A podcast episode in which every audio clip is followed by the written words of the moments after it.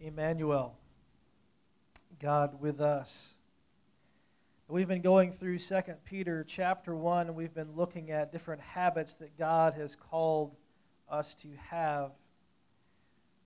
But what's important for us to remember as we go through this list is that very word, Emmanuel, God with us. As Peter wrote these words, he goes through and he shares these different things. And he, at the end of 2 Peter chapter 1, he says, I, in verse 12, he says, Therefore I intend always to remind you of these qualities.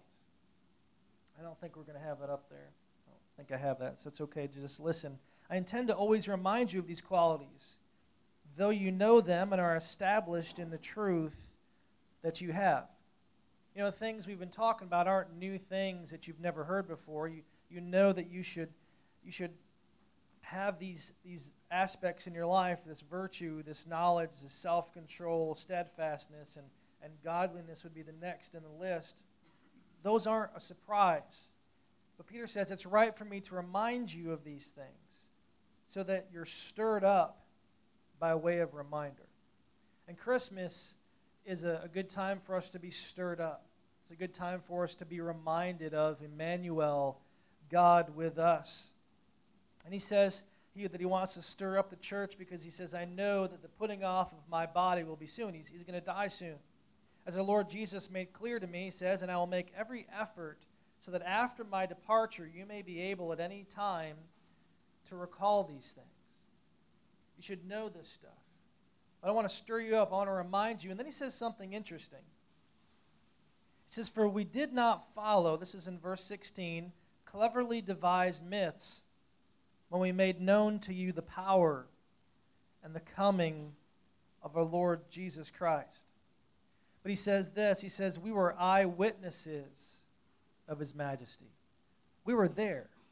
We walked with Jesus. And then he says something interesting. He points to a particular moment. For when he received honor and glory from God the Father, and the voice was borne to him by the majestic glory, and said, in other words, This is my beloved Son, with whom I'm well pleased. We ourselves heard this very voice borne from heaven for we were with him on the holy mountain.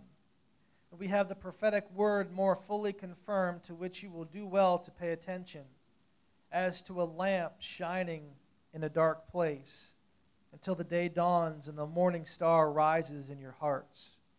Knowing this, that first of all, that no prophecy of Scripture comes from someone's own interpretation, for no prophecy was ever produced by the will of man but men spoke from God as they were carried along by the Holy Spirit. It's not some myth, it's not some story, just some story. Peter and, and the other disciples were very were eyewitnesses of what God had done. They saw Jesus, they walked with Jesus, they heard God literally speak from heaven. The scripture that we hold in our hands, the scripture that you're seeing on the screen, is something that's come directly from God. With that in mind, I want to look at Matthew 1:18. Matthew chapter 1 verses 18 through 25 says this. Now the birth of, of Jesus Christ took place in this way. When his mother Mary had been betrothed to Joseph before they came together, she was found to be with child from the Holy Spirit.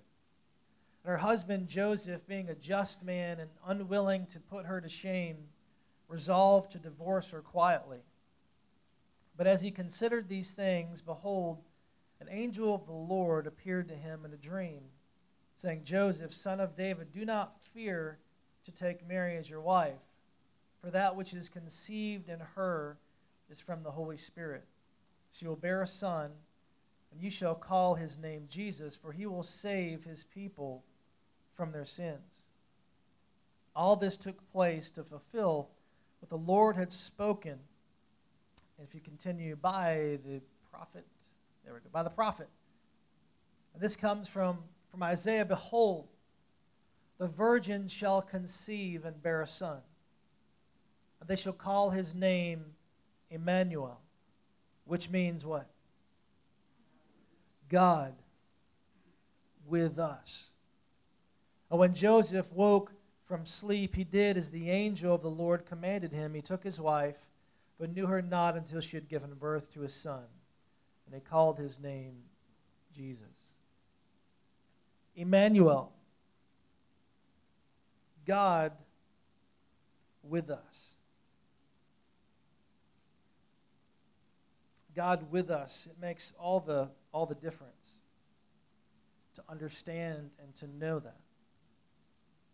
That God is not far away. God is not someone who came and, and created us, and creation wound it up like a clock, if you will, and then walked away. He's with us. As a Christian, one of the things that we continually talk about that I don't know if we really understand is the aspect of His Holy Spirit that indwells us, it lives within us. So God walks with us, He goes with us every moment. It's such a mysterious and amazing thing to know that He is with us and not far away. Today, I want to simply examine that aspect of, of, of why He came. As he's as he is with us, though, let's look at his mission, why he came, as we go through some, some scriptures in the New Testament in particular. I want to just be reminded to stir you by way of reminder, as we said and as we read in 2 Peter, of why he came. He, he came to be with us, but he, he accomplished a lot of things while he was here, and I want us to consider why he's with us, why he came. I think one of the most well, a great place to start is simply in John 3.16. David's got these all in the computer, and Tyler's going to help us today. All right, man. Appreciate that. So John 3.16, we probably don't even need to throw it up there, right? Probably have this memorized, but let's, let's see it again with fresh eyes, as if it's the first time. For God so loved the world, right, that he gave his only Son, that whoever believes in him should not perish, but have eternal life. According to that verse, why did he come?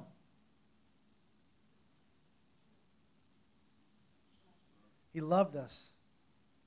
That's key. And there's another part in that verse as well. So we wouldn't perish. In other words, we would have eternal life. He came because he loved us. He came to give us eternal life. And it's not, it's not just life that's long. Okay? If we consider our lives now, there's probably some aspects of our lives right now that we're like, oh man, this is never going to end. Okay? Eternal life actually has, has probably more to do with quality of life in some ways as well than just being long lasting, everlasting Let's look at John 10:10. 10, 10. This is a, a great example of that. Let's look at the reason why he came in John 10:10. 10, 10. So the thief, referring to the devil, comes only to what? To steal, to kill, and destroy. But I came that they may have life and have it abundantly. Why did he come? According to this scripture, why did he come? We're adding on to the things that we've looked at, but why did he come? To give us life, abundant life. In other versions, it says life to the full. So when we think about abundant life, we think about a lot of it, but what he's referring to when you look at the translation is life to the full, real life, the real stuff, the way that it was intended to be. I've come that you would have life and have it abundantly. This is kind of where the name of the church comes from real life, abundant life, full life, an everlasting life that is full, right? But those two verses that we've looked at together, why did he come? Why did he come to be with us, to give us everlasting life, to give us full and abundant life? In order for that to happen, of course, there's, there's some things that, that have to be dealt with. Let's look at 1 Timothy chapter 1 verse 15. Let's look at another reason why he came. 1 Timothy 1:15 says, "The saying is trust, trustworthy and deserving of full acceptance that Jesus Christ came into the world to what? To save sinners, of whom I am the foremost. He came to save sinners. Sin has to be dealt with in order for us to be able to experience life, to experience real life, full life, to understand um, what it's all about. We needed to be forgiven. Came into the world to save sinners, of whom, as Paul is writing in this passage, of whom I am the worst. Came to save us. In John 12, let's look at another one. John chapter 12, verse, verse 46. And I would I know we have these on the screen, but I, I feel like we miss out when y'all aren't flipping pages or, or pulling up stuff. So this is what we're going to do. Okay, we're gonna we're gonna call for some engagement this morning. So this is ESV up here. All right, and I want a couple of you to find different versions, anything but the ESV. So it could be NIV, could be King James, God forbid. Um, it's not my favorite. New King James, the Message. Somebody needs to get the message. That would be really cool to see some of that. Who's got the message? Raise your hand. Say, I'll be the message person. Anybody, anybody, anybody. This is not a hard thing. You can do this. Catherine, don't make me pick on you. All right. Diane's got the message, but she will have it. She is, she is committed to having the message. Who will uh, read NIV for me? Eric, I got you back there. Okay. Um, we got message, we got NIV. we got to have, you know what? A lot of the Christmas stuff we hear on TV with Linus, that was in King James. So who's going to be our King, King Jimmy guy? All right. I got you, Brad. Well, let's do one more version. What else should we pull up?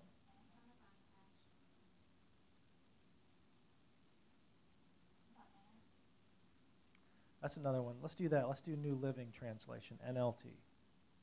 Who's got that?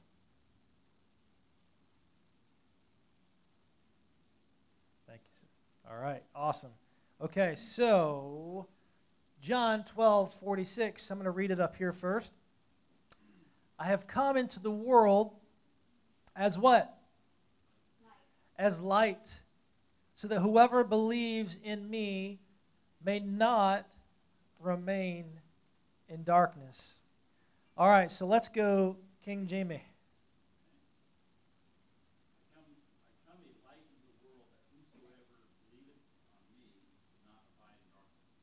Thank you. Eric. I have come into the world as a light, so that no one who believes in me should stay in darkness. It's Brandon. I have come as a light to shine in the dark world, so that who put their trust in me will no longer remain in the dark. Read that again. I have come as a light to shine in this dark world, so that who put their trust in me will no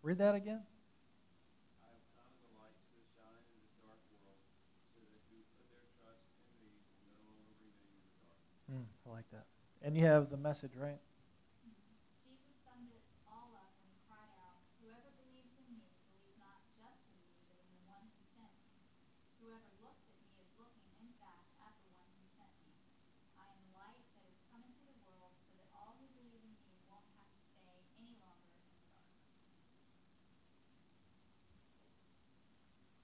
How important is it to have light? You don't, you don't realize or appreciate things, it seems, at times until you don't have it. Diane and I pray for us about this, have a issue with heat in our house. It's a really bad time for that. You know, you take things for granted and then you, you don't have them and you're like, man, we, so we got this like one of those little portable heaters like in our room trying to stay warm. We do have gas logs downstairs, thankfully, but you don't realize how much you miss something until you don't have it. But Jesus said, I've, I've come, I, I am the light. You don't have to walk in darkness. Walking in darkness refers to uh, several different things, but, but in understanding what life is about. You know, being forgiven in, of your sins, not living a life in darkness, in spiritual darkness, is the primary thing that I think he's referring to. Can you keep that passage up for me, Tyler? And so and so he came come into the world as light so that what? So whoever believes in me may not remain in darkness. Let's look, let's look at another one. Same versions, okay? And we'll just go in the same order each time just for fun, okay? So 1 John chapter 3, verse 8. 1 John, not John, but 1 John chapter 3, verse 8. Why did he come? Come, O come, Emmanuel. He that committeth sin is of the devil, the devil sinneth from the beginning. For this purpose, for this purpose the Son of God was manifested, that he might destroy the works of the devil. The one who does what is sinful is of the devil, because the devil has been sinning from the beginning. The reason the Son of God appeared was to destroy the devil's works. But when people sinning, it shows that they belong to the devil, who has been sinning since the beginning. But the Son of God came to destroy the works of the devil. So my dear children, don't let anyone divert you from the truth. It's the person who acts right who is right, just as we see it lived out in our righteous Messiah. Those who make a practice of sin are straight from the devil, the pioneer in the practice of sin. The Son of God entered the scene to abolish the devil's ways. Now, the ESV, whoever makes a practice of sinning is of the devil, for the devil has been sinning from the beginning. I like that it says makes a practice of. Okay? But it says the reason the Son of God appeared was to destroy the works of the devil. Why did he come? To destroy the works of the devil. How encouraging is that? You know? Is there something in your life you can think of that you've bumped into that you say that is clearly the work of the devil? You know, we don't like to talk about. We don't like to even talk about the devil very often, do we? You know, it's kind of like this this hush, silent, as if he doesn't exist, uh, and uh, we that's really not a good idea because we forget about Ephesians chapter six and what spiritual warfare is. There is someone who is actively against the children of God. Jesus said he came to destroy the works of the devil. If you go all the way back to the beginning of Genesis, there's a, there's a prophecy of, of Jesus actually that goes all the way back to the beginning. In fact, this is just on a whim, but let's, let's flip there or turn there. You're going to be in Genesis chapter 3, maybe? We got to look at this. This is key.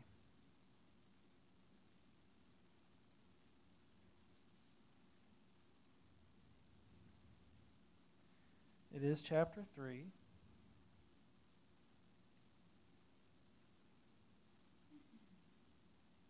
There we go. Okay. Chapter 3, verse 14. Genesis 3:14. Are you there? All right, Mr. Brad. The Lord God said unto the serpent, Because thou hast done this, thou art cursed above all cattle and above every beast of the field. On thy belly shalt thou go, and dust shalt, shalt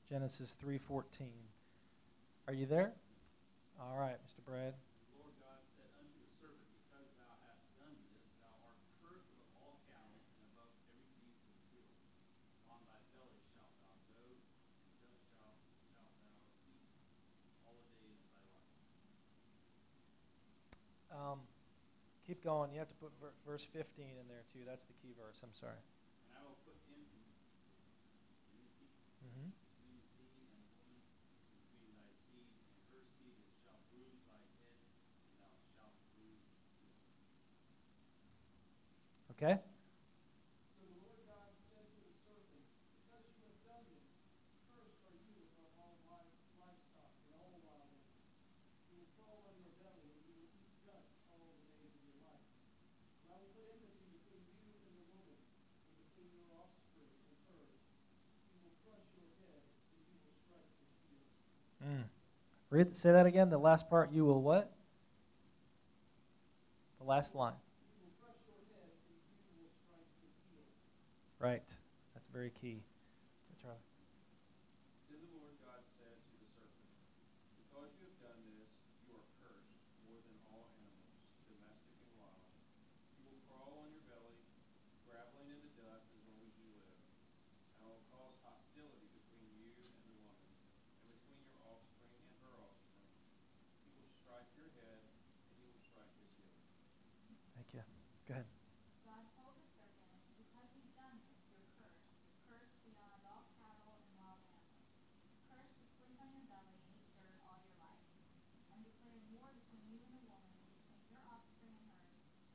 wound his heel.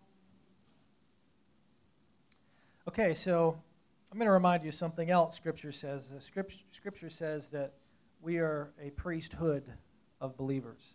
If you are a Christian, you are part of the priesthood. You're all priests. Isn't that what it says? Does anybody disagree? Okay.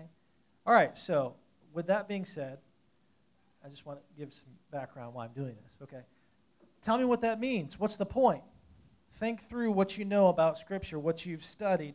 What is the whole point of that? Why am I pointing out Genesis?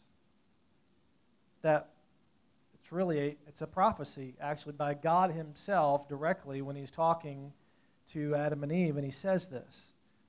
As it refers to the serpent and the heel, what's going on there? Don't be afraid of being wrong. Just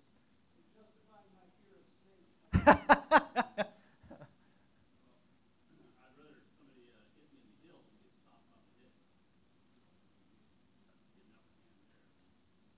Earlier in that verse, that verse, pretty much all war and strife and everybody's happening right there. So let's put this in context. I'm going to ask you some questions. The context is this. First of all, Adam and Eve, this is the very this is the first sin, right? This is what's referred to as, as the fall of man. Okay? Sin, as we understand scripture, caused a separation between man and God. Okay? They were they were banished from, from the garden. So this is this is following when sin has just entered into the world, there's been a just a, a, major breakdown here because of sin. Simple disobedience to God has a long and lasting effect. In fact, the weight of sin as it carries on on, on mankind, on creation, until Jesus came and did the work on the cross, it's a pretty big deal. And so we read a moment ago that, that Jesus said that he would he came to destroy the works of the devil. So I think we, we agree. Uh, who's the serpent? Satan, right. Uh, Don't say squirrel or Jesus, by the way, for those of you guys that, that know that joke, okay? So yeah, it's Satan, okay? And, and, and so who is the heel? Anybody know?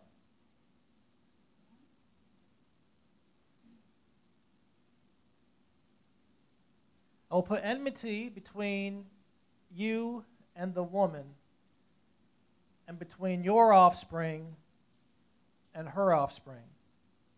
He shall bruise your head, and you shall bruise his heel. And really, the, the best translation is what Eric said back there when you understand what the New Testament says.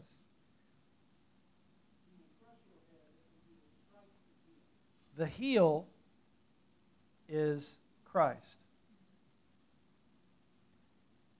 Satan, it says, and we see this repeated in Revelation, is going after the children of God. The woman and her offspring, the woman is considered the bride of Christ. It's, a, it's always it's a female term. As, as believers gathered together as the church, we are, we are the bride of Christ. You see this kind of echoed in Revelation. Genesis and Revelation, there's kind of mirror images, kind of echoes uh, I encourage you to study both of them side by side sometime. You'll see that I'm not crazy. It might sound a little weird at first, okay? But Satan is going after the children of God. We know that according to 1 Peter, it says that he, he prowls around like a roaring lion, right? Seeking whom he may devour. We read in Ephesians 6 about spiritual warfare and all these things. So Satan is, is coming after the children of God. But here's the thing is that he's only going to bruise the heel when, when Jesus died on the cross, it might, if it had stayed right there, then Satan would have been victorious, wouldn't he? Killed the Son of God.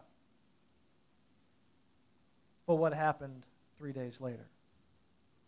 He rose from the dead. And according to Scripture, we see the victory over sin and death. And so Satan strikes at, at the heel, but it says that the heel crushes the head of the snake. And we see that in the New Testament, which I could remember this particular passage, but it says this says that God will soon crush Satan under his feet. And if y'all want to Google that at some point, maybe we'll pull it up later in, in the message. But that's what this is about. And so Jesus says, I came to destroy the work of the devil. The work of the devil meaning, you know, think about it, you know, if he just if he just forgave us for sins we did yesterday, well what, what about today? What about tomorrow? You know, sin and death was dealt with once and for all. Satan and, and, and his demons are dealt with once and for all as well. Or they, they will be. Okay? And so he says, I came to destroy the works of the devil. Essentially, they've already lost. There's, there's a moment where God will complete the rest of the equation, if you will. But he says, That's why I came. I came to destroy the work of the devil. Somebody hunting down that other verse? I'm just curious. If you're not, we'll find it later. What's that?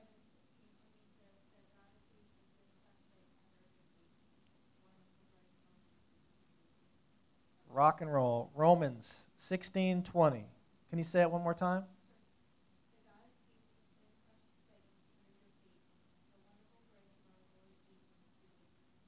That's awesome. That's awesome. I'm not crazy, I tell you. Okay. Let's keep going. We're almost done. So, again, he came to do what? Spit it out for me. Come on. To destroy the works of the devil. Okay. Let's look at Mark chapter 10, verse 45.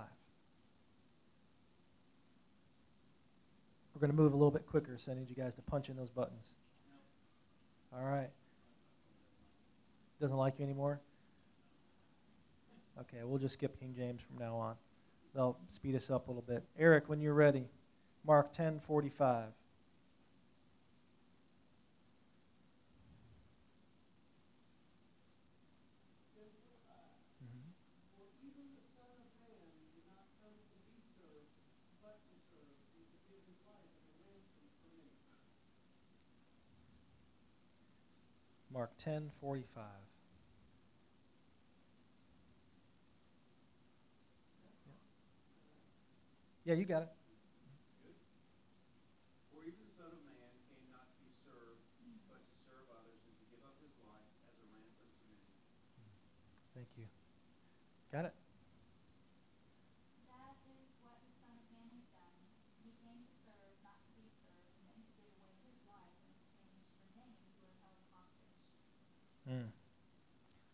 Why did he come? To serve? To give his life as a ransom, yeah. A ransom for who? For us. Pretty awesome. For even the Son of Man came not to be served, but to serve and to give his life as a ransom for many. I, this is, just want to point out a little quick side note with this. Jesus came to, what's the first thing? To what? To serve, right? Not to be served. It's interesting that one of the things that we learn in Scripture is that we're called to be like Christ. And First Peter says, Be holy, for, for I am holy. We're called to be like him. If Jesus said that he came to serve, what are we called to do? We're called to serve. Yet it seems so many, so many ways that it becomes the other way around. We want people to serve us, you know? Um, sometimes church has kind of been a little wonky because we, we have people that come to church many times with that. Uh, they want to sit back and be served, right? And I'm not, we love our coffee, okay, but, but it's not about the coffee, right? It's not about great music and, and lights and, and, and us sitting and just taking, in other words, right? Those things are great. Those things are encouraging, but the church is not meant for us to, to just be served which is another reason why I'm getting you involved today. Okay? Another way of just taking is, well, I just come and listen to somebody else teach. Well, what are you doing? Right? God has not called pastors, for example, to, to be like a mama bird that eats the food and chews it up and spits it in their mouths, right? It's just not. That's not. He says that we are a priesthood. I mean, several together. And he calls pastors, and this is something I want to get better at, for the equipping of the saints, equipping you for the works of what? Who knows that verse? Service. He didn't come to serve, but to serve. He's called us to be servants, that that would be our highest aim. Is that how you see church, I wonder? Do you see yourself as when you come learning to be more of a servant? Are, where are you serving right now? What are you doing? So it's a, it's a weird kind of change of mind in America in particular, you know, because we have we have so much stuff, um, but it's about us being equipped to do something for others. That's huge. And, and it's just a simple thing, but it's, it's been in Scripture all along. But the way that we look at, at church often, we, we come for, for the wrong reasons. And so we need to be like Christ. We need to serve like Him. I'm going to keep moving on, okay? Uh, just two more passages in particular, and we'll be through Ephesians uh, 2.17.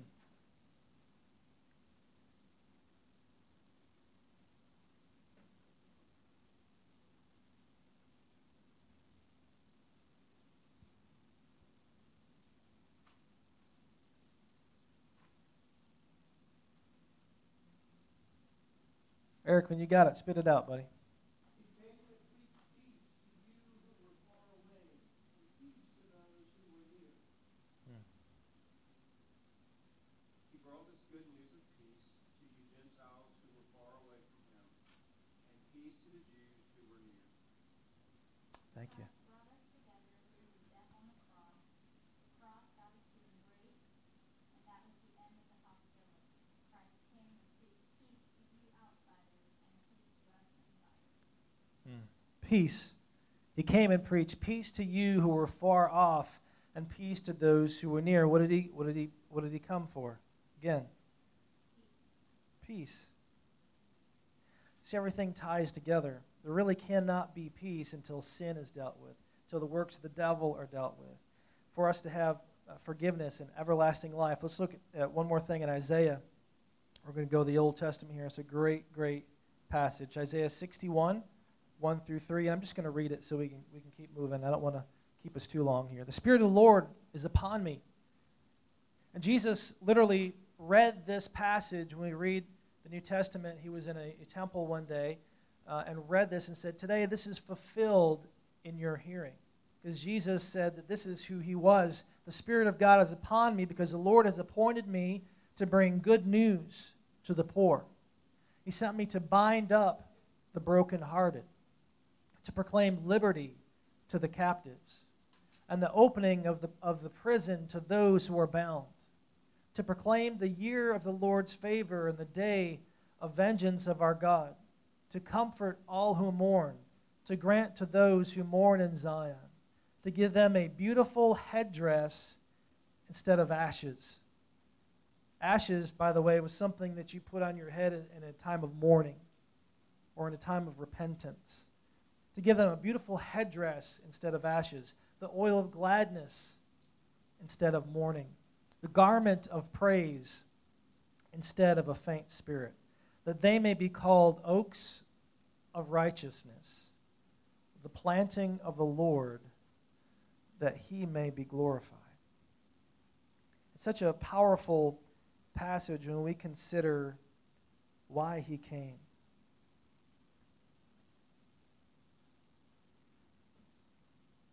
When you consider the Christmas story, when you consider the players in Christmas that we're used to hearing about, you consider Mary, consider Joseph, consider the shepherds, you consider the wise men. I want you to think about, starting at the very beginning, how God with us, Emmanuel, was with them, how he was with Mary. There was a point in Scripture that says Mary, after the, the wise men came, it says Mary began to ponder all these things in her heart. I want to encourage you to kind of be like Mary this morning. With all the stuff we've been looking at, we've been thinking through, is to ponder. I want to encourage you to ponder Christmas, to ponder what it means that God is with us, why Jesus came. He was with Mary in, in so many ways. Just to briefly shotgun this, right? He was with Mary, uh, who, here's a, a virgin who is all of a sudden found to be pregnant. Just can't imagine trying to explain that to those around you. This is something that God did. The amount of, of faith that she would have had to exhibit and trust in God. God was with her. He was also with Joseph. Joseph, who was a good man, it says, who didn't want to put her to open shame, was willing to just quietly divorce her and say, Well, I don't really know what happened, Mary, but I love you, and let's just, you know, we'll part ways. Until God showed up in a dream and said, No, no, no, what's happened? Mary's telling the truth. What's happened with her is, is my doing. I'm fixing to do something amazing among you. You know, and then it says that, you know, here's a newlywed couple. He had, I don't want to go there. He was with Joseph, okay? He was with Mary. He was with Joseph. He was with people like the shepherds who were the lowly and left out. In fact, the first announcement, uh, general announcement, was to a bunch of shepherds out in the, in the fields. Shepherds typically were considered the lowliest of the low. He was with the lowly, the left out, and the forgotten. And he was with, this is cool to me, people who were seeking him. We've got some wise men that come, it says, from a long way off, out basically in Persia. They had been looking, they had been earnestly seeking for him. What I find in, in Scripture that's really cool in the book of Proverbs, it says, If you really seek after me, God says, if you seek after me as you would hidden treasure. We've got a whole section of stuff we could talk about in history class about the Wild West and everyone just going and digging for gold and losing their life over gold and hunting and, and spending hours and, and years in their lifetime trying to strike it rich, right? Going out west. If you seek me as you would seek hidden treasure, it says, you will find me. And here's these wise men that come from Persia, and to the point that God says, You know what? I know your heart of, of a seeker. I'm even going to provide you. This is what God does with what? What does He give them? A star. And Dennis knows how crazy this is, being a science geek, right? A star that moves. That doesn't just happen. Not a star that moves like this. That was supernatural. God with us. And with us with us now as we consider the Holy Spirit and with him forever. The last and final verse for today, let's look at Revelation 21, verses 3 through 4 says, And I heard a loud voice from the throne saying, Behold, the dwelling place of God is with man. He will dwell with them, and they will be his people. And God himself will be with them as their God. He will wipe away every tear from their eyes, and death shall be no more. Neither shall there be mourning, nor crying, nor pain anymore. For the former things have passed away.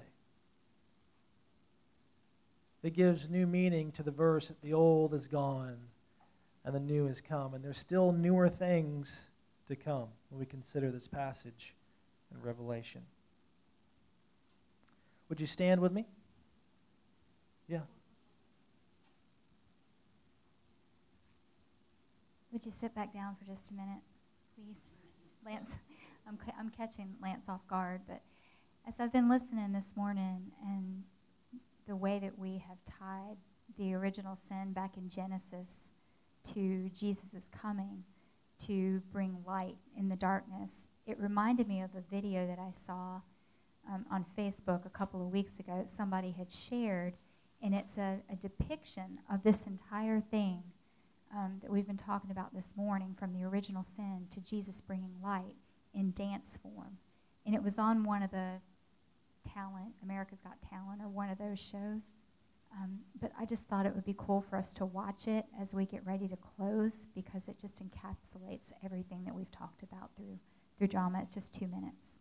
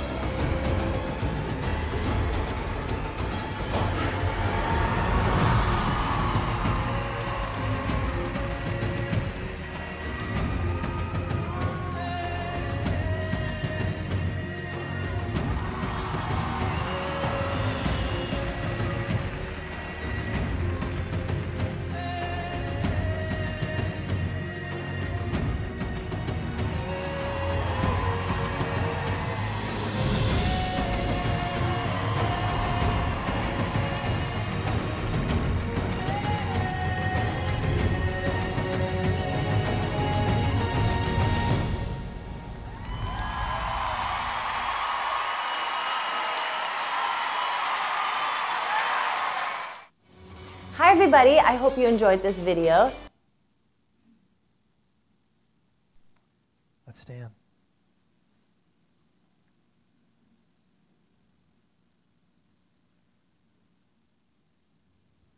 Before we pray, just ponder these things.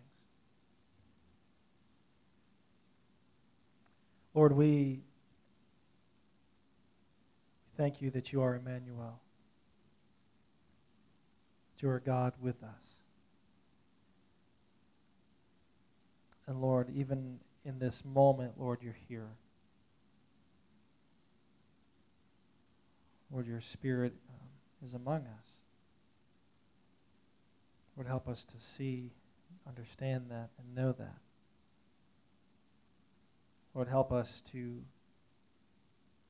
to remember that, to, to feel that, Lord. I think we, we need that, Lord, as we go through this day, as we go through this week, to be reminded of your presence with us.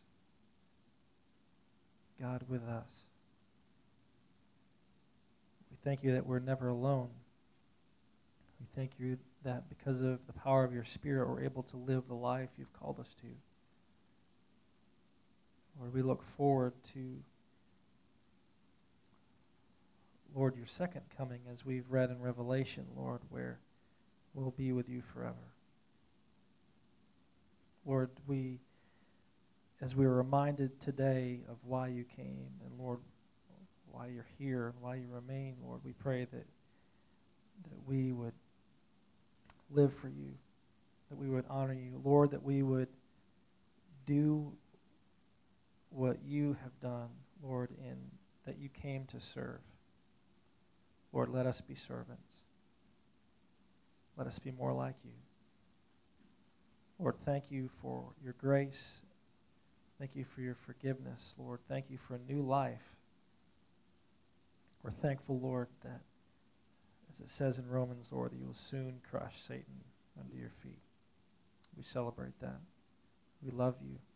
We thank you for this day and for this Christmas season. It's in Jesus' name we pray. Everybody said, Amen.